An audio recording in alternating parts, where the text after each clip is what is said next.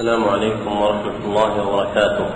الحمد لله الذي جعل طلب العلم من أجل القربات وتعبدنا به طول الحياة إلى الممات وأشهد أن لا إله إلا الله وحده لا شريك له وأشهد أن محمدا عبده ورسوله صلى الله عليه وسلم ما عقدت مجالس التعليم وعلى آله وصحبه الحائزين مراتب التقديم أما بعد فهذا الدرس الثاني والثلاثون في شرح الكتاب الخامس من برنامج التعليم المستمر في سنته الثالثة اثنتين وثلاثين بعد الأربعمائة والألف وثلاث وثلاثين بعد الأربعمائة والألف وهو كتاب أعلام السنة المنشورة للعلامة حافظ بن أحمد الحكمي ويليه الدرس السابع والعشرون من كتاب قرة العين في شرح ورقات إمام الحرمين للعلامة محمد بن محمد الحطاب الرعيني رحمه الله تعالى وقد انتهى بنا البيان في الكتاب الأول منهما إلى قول المصنف رحمه الله ما دليل المرتبة الثانية نعم أحسن الله عليكم بسم الله الرحمن الرحيم الحمد لله رب العالمين وصلى الله وسلم على نبينا محمد وعلى آله وصحبه أجمعين أما بعد اللهم اغفر لنا ولشيخنا وللحاضرين قال الشيخ حافظ الحكمي رحمه الله تعالى سؤال ما دليل المرتبة الثانية وهي الإيمان بكتابة المقادير جواب قال الله تعالى وكل شيء أحصيناه في إمام مبين وقال تعالى ذلك في كتاب وقال تعالى في محاجة موسى وفرعون قال فما بال القرون الأولى قال علمها عند ربي في كتاب لا يضل ربي ولا ينسى وقال تعالى وما تحمل من أنثى ولا تضع وما تحمل من أنثى ولا تضع إلا بعلمه وما يعمر من معمر ولا ينقص من عمره إلا في كتاب إن ذلك على الله يسير وغير ذلك من الآيات وقال صلى الله عليه وسلم ما من نفس منفوسة إلا وقد كتب الله مكانها من الجنة والنار وإلا قد كتبت كتبت شقية أو سعيدة رواه مسلم وفيه قال سراقة بن مالك بن جعشم يا رسول الله بين لنا ديننا كأنا خلقنا الآن فيما العمل اليوم أفيما جفت به الأقلام وجرت به المقادير أم فيما نستقبل قال لا بل فيما جفت به الأقلام وجرت به المقادير قال ففيما العمل فقال اعملوا فكل ميسر وفي رواية كل عامل ميسر لعمله وغير ذلك من الأحاديث لا يزال المصنف رحمه الله تعالى يستوفي الكلام في مراتب الايمان بالقدر تتمه لكلامه رحمه الله تعالى في اركان الايمان فانه فرغ فيما سلف من الكلام في اركان الايمان الخمسه حتى انتهى الى سادسها وهو الايمان بالقدر ثم بين جمله من مسائله من ضمنها البيان والتعريف بأن القدر له أربع مراتب المرتبة الأولى هي مرتبة العلم والمرتبة الثانية هي مرتبة الكتابة والمرتبة الثالثة هي مرتبة المشيئة والمرتبة الرابعة هي مرتبة الخلق ثم شرع يفيد رحمه الله تعالى في بيان ما يتعلق بكل مرتبة من هذه المراتب وفرغ قريبا من ذكر ما يتعلق بالمرتبة الأولى وهي مرتبة العلم ثم أتبع ذلك بسؤال يتعلق بالمرتبة الثانية فقال ما دليل المرتبة الثانية وهي الإيمان بكتابة المقادير ثم أجاب عنه ببيان دليله وكان قمينا به أن يبين معنى كتابة المقادير وكتابة المقادير شرعا هي جمعها بقلم قدر في محل معلوم هي جمعها بقلم قدر في محل معلوم وكتابة المقادير لها محلان أحدهما اللوح المحفوظ والثاني صحف الملائكة فإن المقادير تكتب في هذا وذاك فتكتب في اللوح المحفوظ وتكتب في صحف الملائكة والفرق بينهما من وجوه أحدها أن المكتوب في اللوح المحفوظ عام وأما المكتوب في صحف الملائكة فخاص بزمن مقيد كعام أو يوم والثاني أن المكتوب في اللوح المحفوظ لا يلحقه زيادة ولا نقصان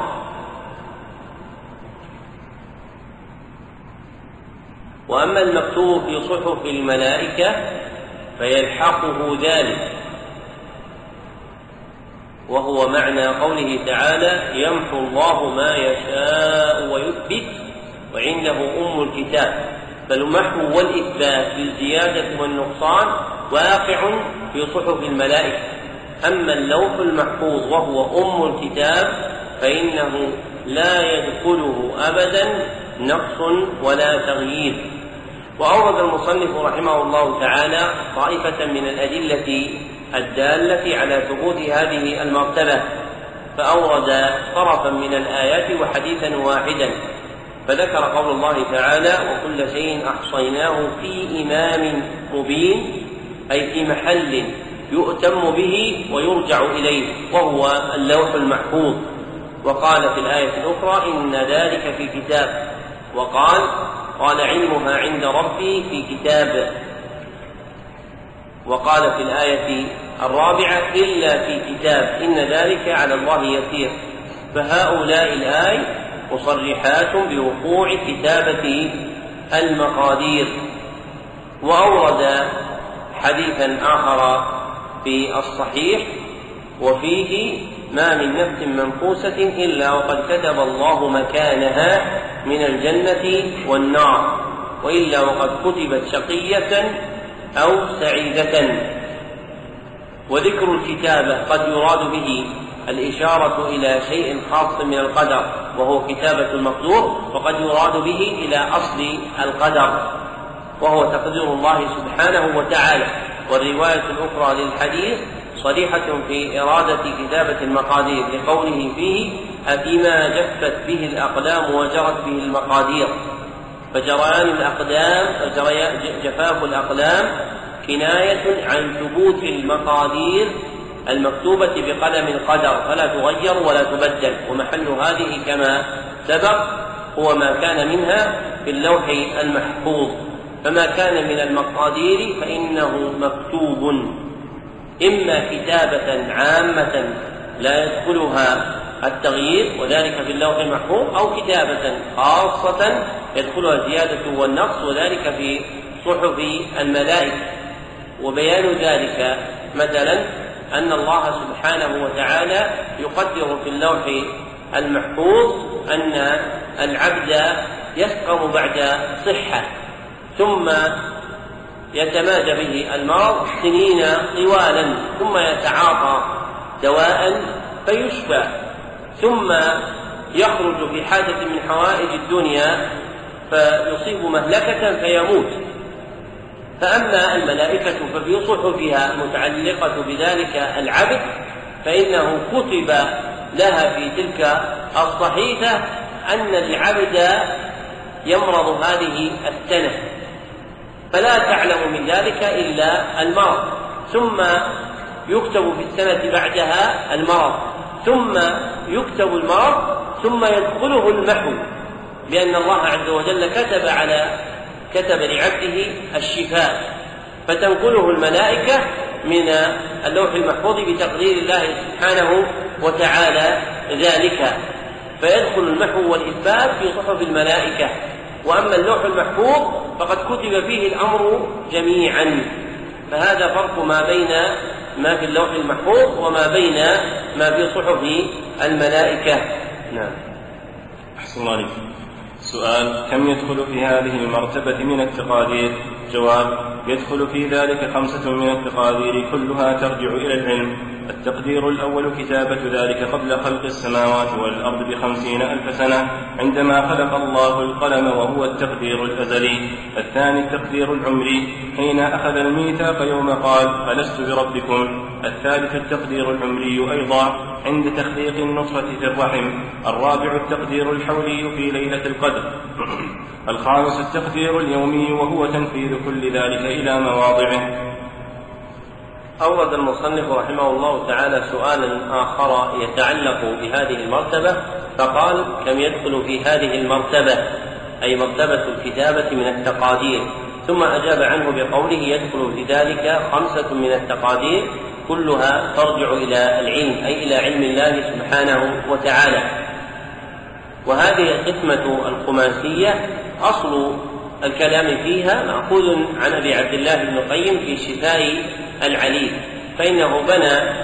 بعض أبواب كتابه على تراجم هذه القسمة الخماسية فبوب خمسة أبواب جعل بابا لكل نوع من هذه الأنواع الخمسة من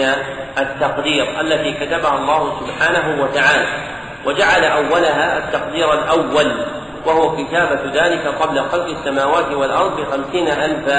سنة كما ثبت في حديث عبد الله بن عمر في صحيح مسلم عندما خلق الله القلم وهو التقدير الأزلي يعني الأول الذي كان أزلا ثم ذكر الثاني وهو التقدير العمري حين أخذ الميثاق يوم قال أو حين أخذ الميثاق يوم قال ألست بربكم وهذا عند ابن القيم أخص من الأول لتعلقه بأخذ الميثاق والثالث التقدير العمري أيضا عند تخليق النطفة الرحم إذا أراد الله أن يخلق الخلق والرابع التقدير الحولي أي السنوي في ليلة القدر والخامس التقدير اليومي الذي يكون في كل يوم وهو تنفيذ كل ذلك إلى مواضعه أي إنفاذ المقادير وإجراؤها وهذه القسمة الخماسية المشهورة من كلام أبي عبد الله بن القيم ومن تبعه فيها نظر فإن النوع الثاني من التقدير وهو الذي سماه التقدير العمري حين العمري حين أخذ الميثاق وسماه بعضهم بتقدير الميثاق وسماه بعضهم بالتقدير البشري الصحيح أنه متعلق بالتقدير الأزلي فهو فرد من أفراده ولهذا أعرض عن ذكره أكثر المتكلمين في القدر والصواب أنه يرجع إلى الأول اختاره شيخنا أبو عبد الله بن باز رحمه الله وهو مقتضى الأثر والنظر فهو مندرج في جملة التقدير الأزلي والحق أن حقيقة القسمة أن كتابة المقادير نوعان فالنوع الأول كتابة مجملة وهي الكتابة الأزلية التي كانت قبل خلق السماوات والأرض بخمسين ألف سنة والنوع الثاني كتابة مفصلة وهي الكتابة المختصة بمحل دون غيره وهي ثلاثة أنواع أحدها التقدير العمري عند تخليق النطفة في الرحم وثانيها التقدير السنوي وثالثها التقدير اليومي وهذه القسمة هي القسمة المنضبطة نقلا وعقلا فيرد إليها ما يستقبل من الكلام الذي سيذكره المصنف رحمه الله تعالى نعم أحسن الله عليكم سؤال ما دليل التقدير الأزلي جواب قال الله تعالى ما أصاب من مصيبة في الأرض ولا في أنفسكم إلا في كتاب من قبل أن نبرأها الآيات وفي الصحيح قال النبي صلى الله عليه وسلم كتب الله مقادير الخلائق قبل أن يخلق السماوات والأرض بخمسين ألف سنة قال وعرشه على الماء وقال صلى الله عليه وسلم إن أول ما خلق الله القلم فقال له اكتب فقال رب وماذا أكتب قال اكتب مقادير كل شيء حتى تقوم الساعة الحديث في السنن وقال صلى الله عليه وسلم يا, يا أبا هريرة دف القلم بما هو كائن الحديث في البخاري وغير ذلك كثير لما قرر المصنف رحمه الله تعالى أن كتابة المقادير تنقسم إلى أقسام خمسة شرع يذكر دليل كل واحد منها وابتدأ ذلك ببيان دليل التقدير الأزلي فأورد قول الله سبحانه وتعالى ما أصاب من مصيبة في الأرض ولا في أنفسكم إلا بكتاب من قبل أن نبرأها أي نقدرها تقدير البرء والإخراج لها وفي الصحيح أيضا قوله صلى الله عليه وسلم كتب الله مقادير الخلائق قبل أن يخلق السماوات والأرض بخمسين ألف سنة قال وعرشه على الماء فذلك يدل على كتابتها ثم أورد أيضا حديثا آخر وهو قوله صلى الله عليه وسلم إن أول ما خلق الله القلم فقال له اكتب فقال ربي وماذا اكتب قال اكتب مقادير كل شيء حتى تقوم الساعة هذا دال على كتابة التقدير إجمالا ثم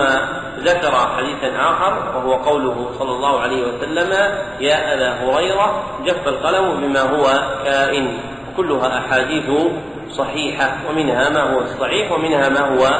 خارجه وهي دالة مع الآية وأخرى من الآيات القرآنية على ثبوت كتابة المقادير أجلا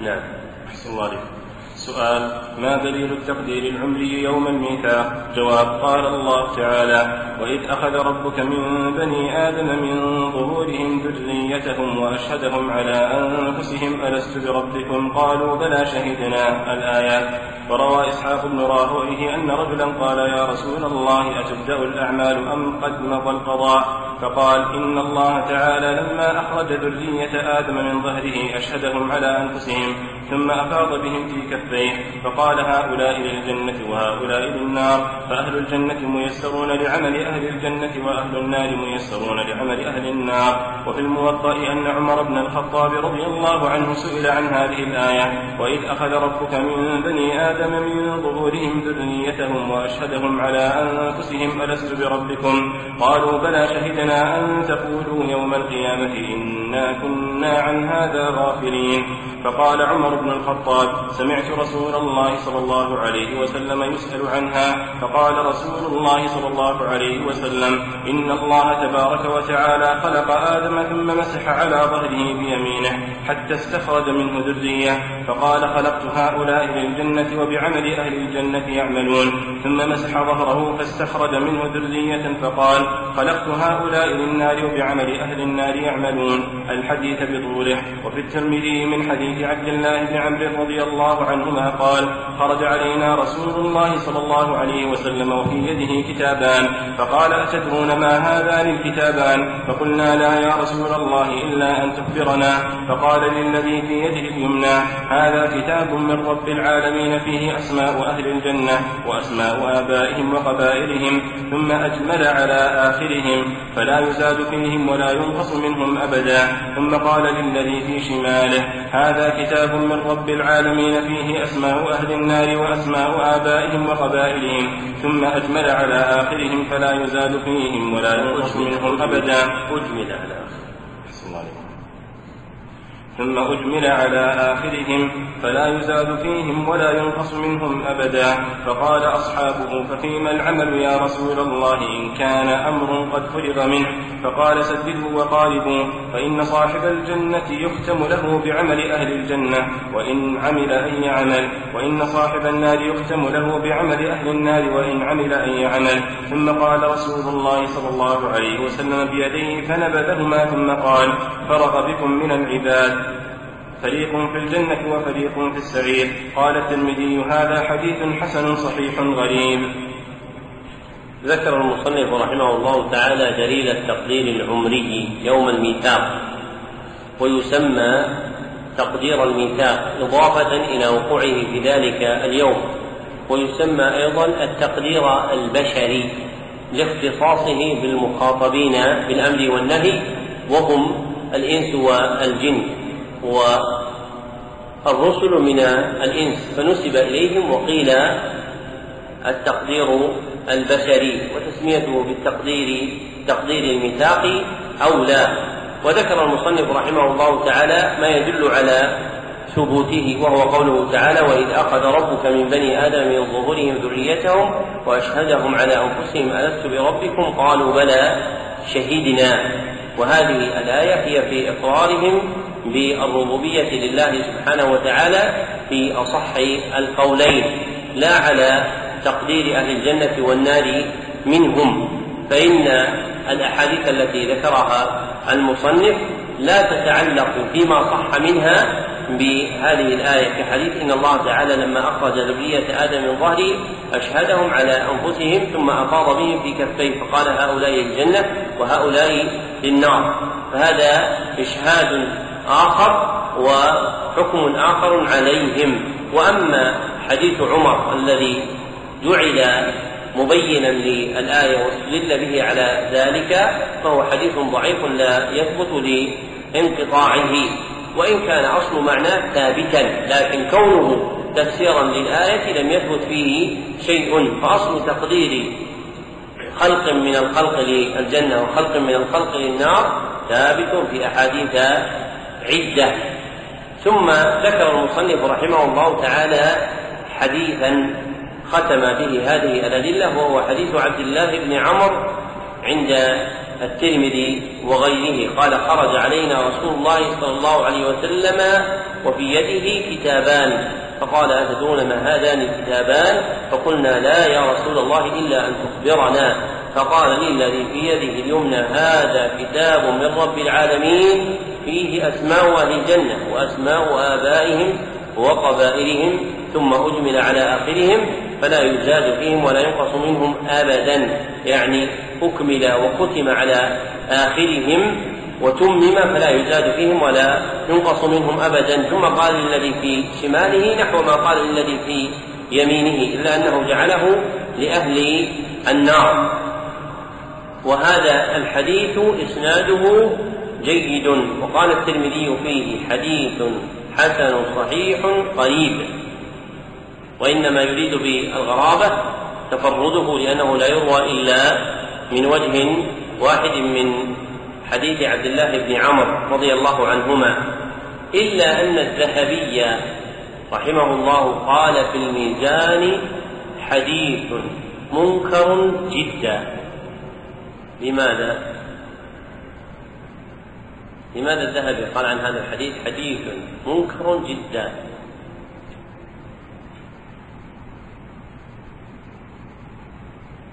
جواب في الكتاب عندكم لا تنظرون فيه دوروا شوفوا المتن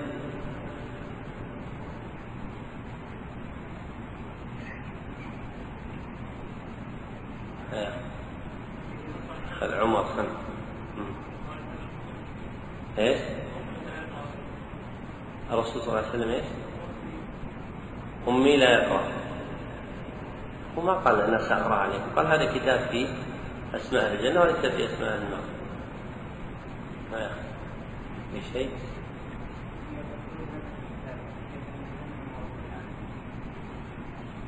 نبذهما يعني ألقاهما نبذ كتابين يعني ألقاهما النبذ يعني الإلقاء وإن كان يطلق على الإلقاء بشدة لكن هو الإلقاء وبعضهم قال يعني فنبذهما يعني نبذ يديه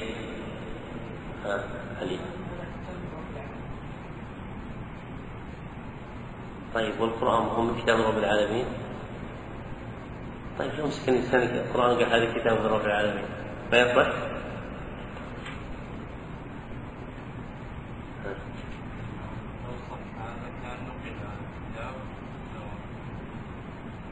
لا ما يلزم نقل الكتاب قدر هذا الكتاب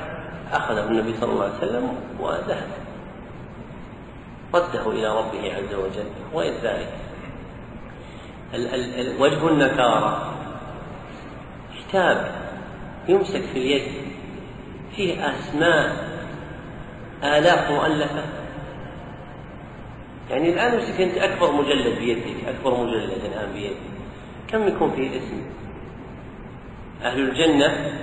أعدادهم كثيرة جدا يعني آلاف مؤلفة تعرفون دليل الهواتف دليل الهواتف أكبر دليل الهواتف امسك هذا يكون لأي مدينة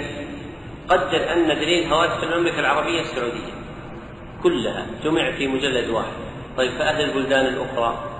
طيب أهل هذا الجيل والجيل الآخر والذي قبله وما قبله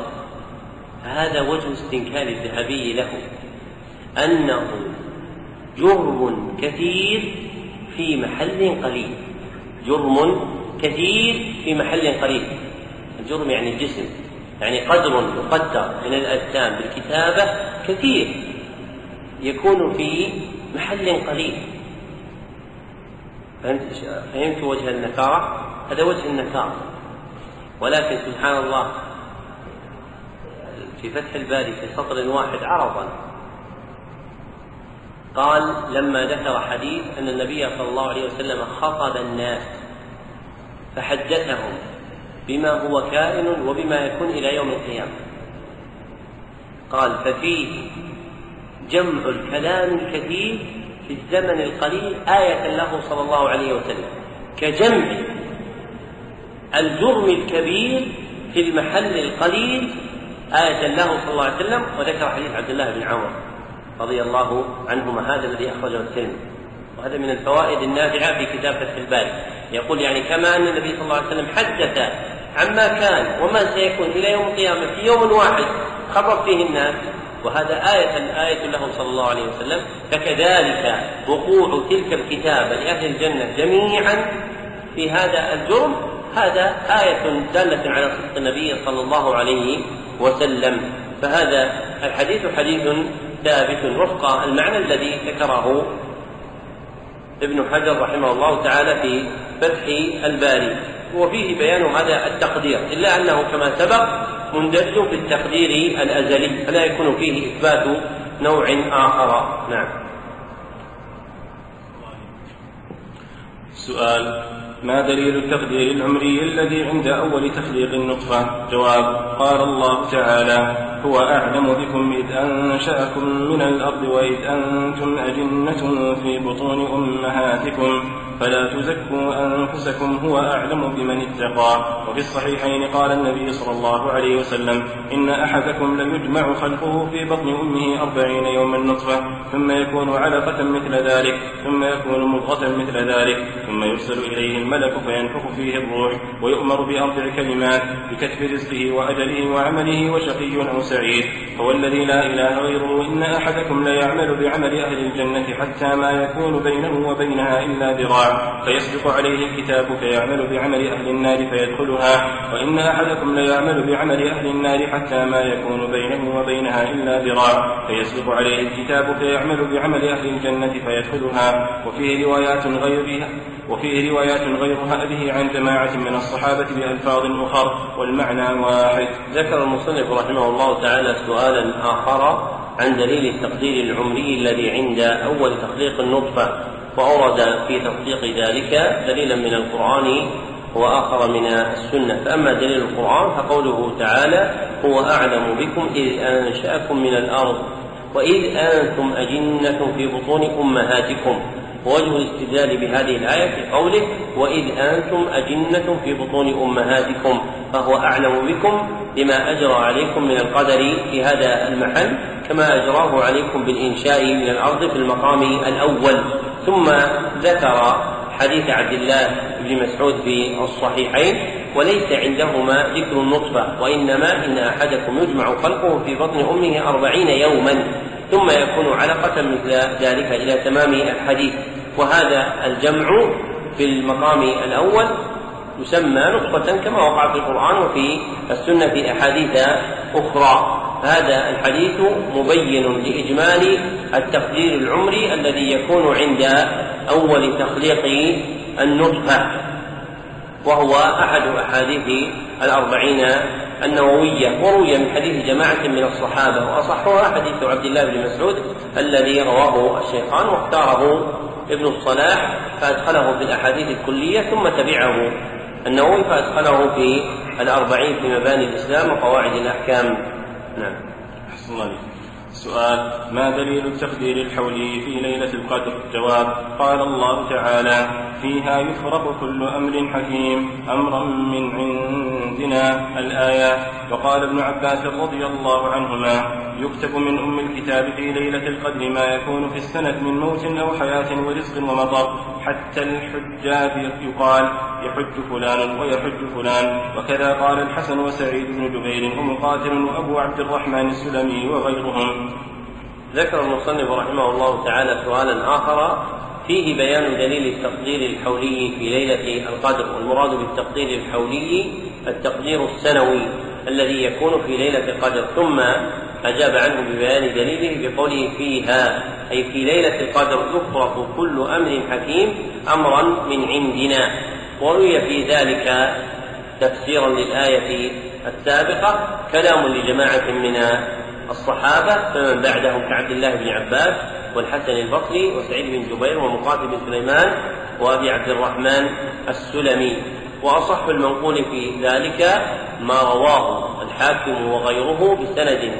صحيح عن ابن عباس رضي الله عنهما أنه قال يفرق فيها أمر الدنيا إلى مثلها من قابل يفرق فيها أمر الدنيا إلى مثلها من قابل يعني من السنة المستقبلة ففي ليلة القدر تكتب التقادير السنوية في صحف الملائكة نعم سؤال ما دليل تقدير يومي جواب قال تعالى كل يوم هو في شهر وفي صحيح الحاكم قال ابن عباس رضي الله عنهما إن مما خلق الله تعالى لوحا محفوظا من درة بيضاء دفتاه من ياقوت صحيح الحاكم يعني ايش؟ صحيح الحاكم يعني الصدق لماذا سمي صحيح الحاكم؟ لأنه اشترط الصحة نعم أحسن عليكم قلمه نور وكتابه نور ينظر فيه كل يوم ثلاثمائة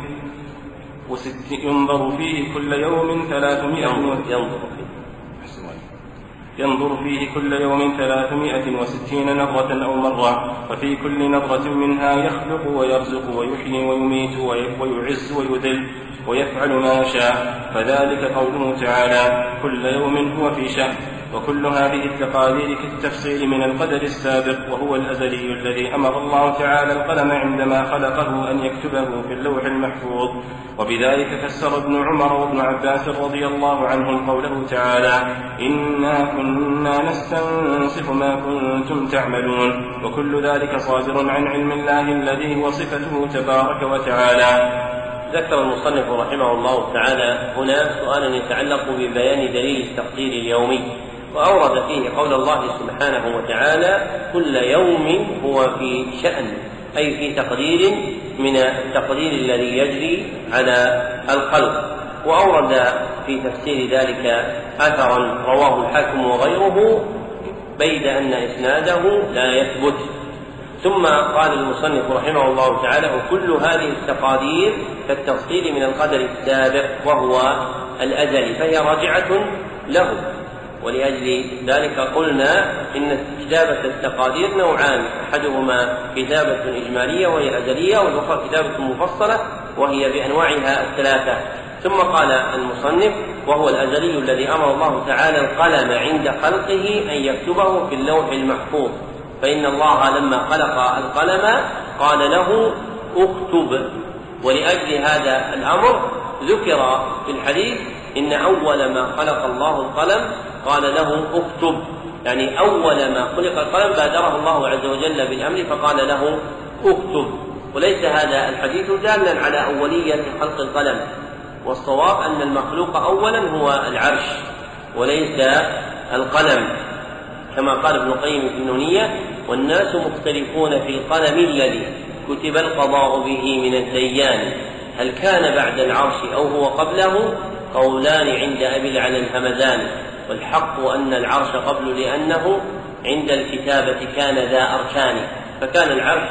مشيدا عند الأمر بالكتابة فخلقه هو السابق في أصح القولين ثم قال المصنف بذلك فسر ابن عمر وابن عباس رضي الله عنهما قوله تعالى إنا كنا نستنسخ ما كنتم تعملون أي أن ذلك هو استنساخ الملائكة للقدر المفصل من اللوح المحفوظ الذي فيه القدر المجمل فكانت الملائكة تستنسخ هذه المقادير بأمر الله سبحانه وتعالى من أم الكتاب فتكون في صحفها وروي ذلك عن ابن عمر وابن عباس فأما المروي عن ابن عمر فلا يثبت وأما المروي عن ابن عباس فروي من وجوه أحسنها ما أخرجه أبو عبيد القاسم بن سلام في كتاب الناسخ والمنسوخ مختصرا في تفسير هذه الآية وإسناده صحيح وهو دال على هذا التفسير أن الملائكة تستنسخ المقادير التفصيلية من اللوح المحفوظ وكل ذلك صادر عن علم الله الذي هو صفته تبارك وتعالى نعم أحسن الله عليكم سؤال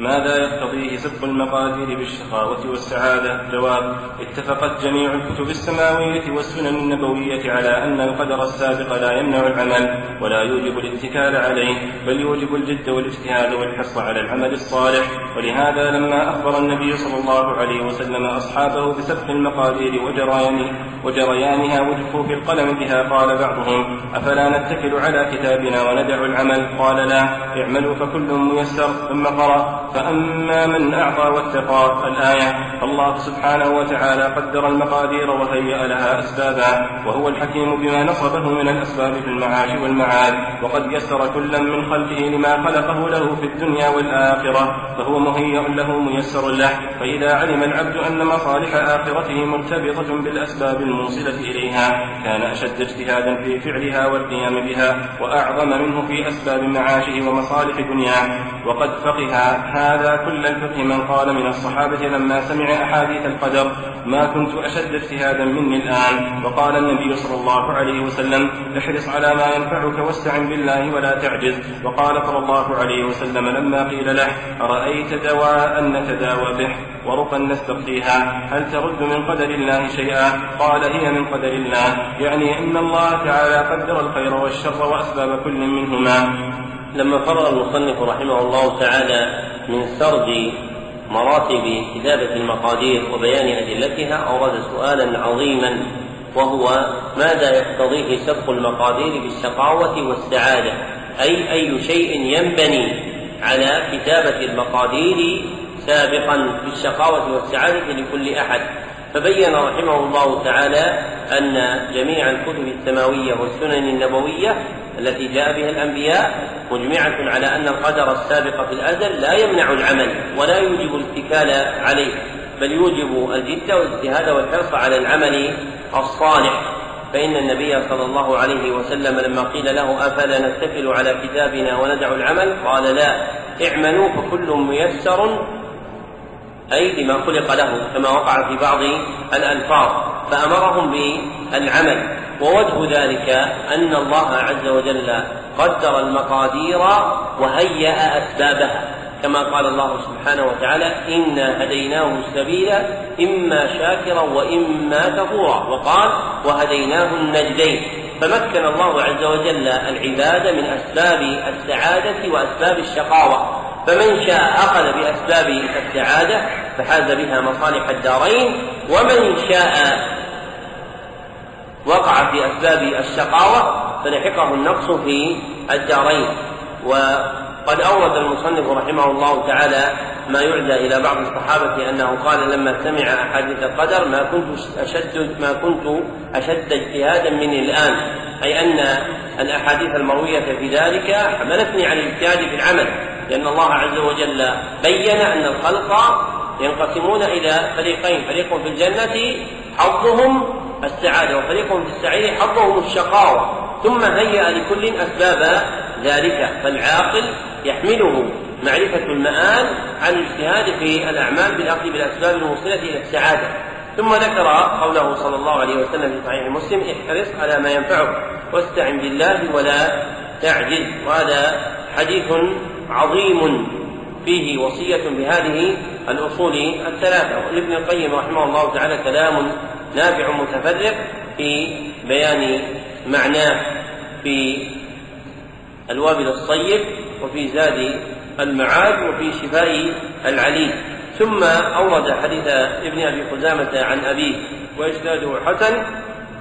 وفيه لما قيل للنبي صلى الله عليه وسلم أرأيت دواء نتداوى به ورقى نستقيها هل شربت من قدر الله شيئا؟ قال هي من قدر الله أي أن الله قدر الأدواء والدواء وكذلك قدر المآل والأعمال فهو قدر مآل الجنة ومآل النار وقدر أعمال الجنة وأعمال أهل النار فالإنسان مخير فيما شاء أن يتخذ ويختار لنفسه فالعاقل ينبغي أن يحمله تقدير القدر عن الاجتهاد في طلب السعادة لنفسه والفرار من الشقاوة وأسبابها نسأل الله سبحانه وتعالى أن يجعلنا جميعا من السعداء وأن يجنبنا أسباب الشقاوة والبلاء نعم